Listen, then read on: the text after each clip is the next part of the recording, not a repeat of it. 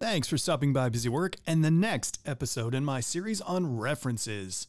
Let's dive right in.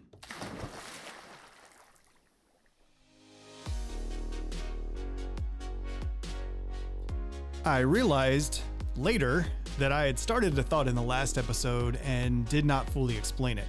My opening line in episode 43 references provided upon request. Why is this still on your resume and what does that even mean? Should have been explained, and I didn't. So let's discuss that now. I still see resumes today that include that closing line, and there was a time when that was considered good form on a resume in case anyone wanted to follow up with you and request some references. But here's the thing resume real estate is at a premium. I'm not one of those people that demands a one page resume, although I believe that's a good idea to have a version of your resume that's one page. But I also don't want to waste space with useless content. And that line is frankly useless. Hey, if you like, want some references or something, like just request them and I'll like send them and stuff. Goofy.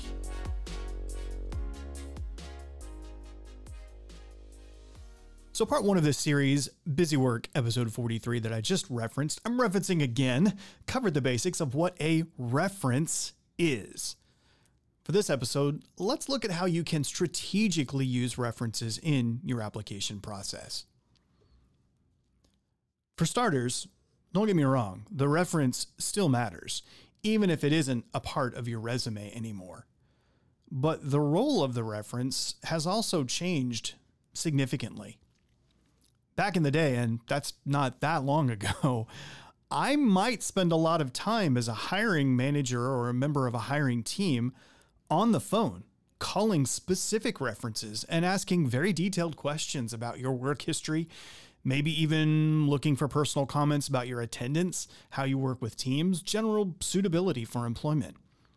That's not necessarily the case any longer. In fact, that's pretty rare, I think. Today, many reference checks are conducted online, generally through email and surveys, with little to no personal phone call or contact. And most of the time, that's just because there isn't time. The content, though, is usually pretty simple confirming your work experience, asking questions about your skills like teamwork and communication, and then allowing for open comments. But here's an important caution you always want to secure the permission of your references before you list them on an application. For many reasons, but perhaps most importantly, because providing references has become much more difficult for people to do especially if they're under restrictions by their employer. So here's an example you list a reference on your resume and don't necessarily ask the question about the permission from the reference first. The reference check is set out to this person and nothing happens because the person is prohibited by company policy from providing references. For some companies, it's a liability issue. It's become so severe, the concern about being sued later by you as a candidate if things don't work out, that all they're really able to do anymore is confirm your starting and ending dates of employment. That's it. Now, if you had asked the reference first, you could have avoided this embarrassment. And make no mistake, that is an embarrassment when they're not able to provide a reference for you because they're stuck adhering to critical policy and where they work. Now, not everyone's under those restrictions, so ask first and find out from your reference what they are at liberty to say about you.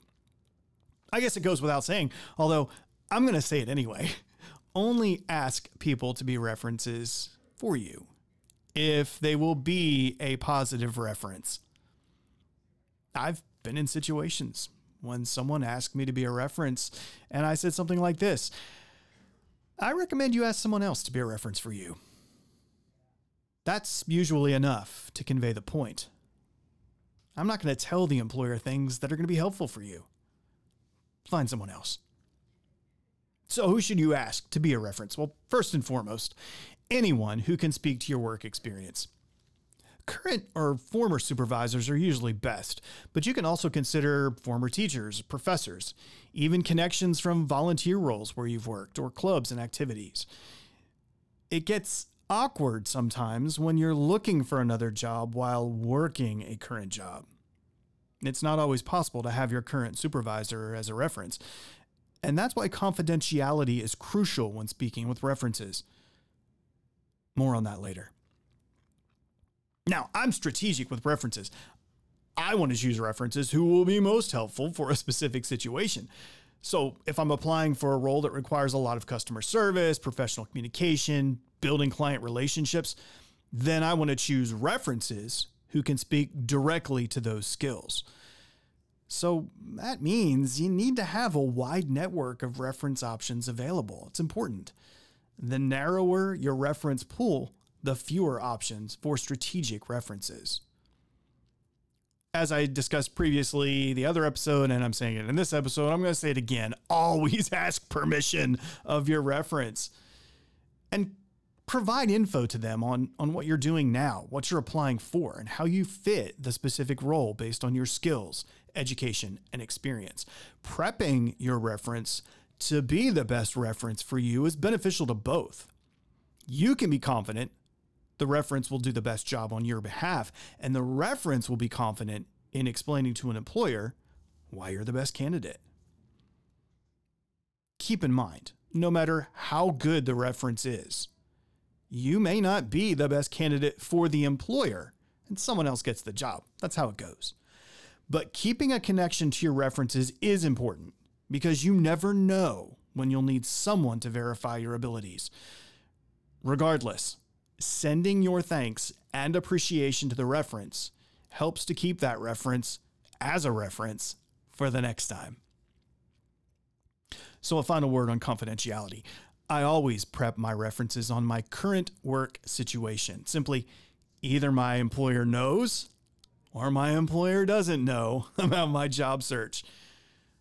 Look, you never know how people are connected, either in business or personal contexts. So, making it clear that the reference should keep this confidential or not is necessary to ensure you don't find yourself explaining something to your current employer before you're prepared to do so.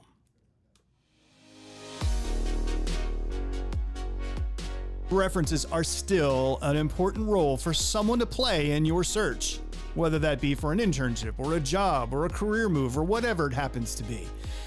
In the next episode, we'll discuss how references and your network can help you after you're hired and as you're progressing through your career. Because that's what we do at Busy Work episode to episode, week after week, month after month, and now year after year, we help you mind your business. See you next time.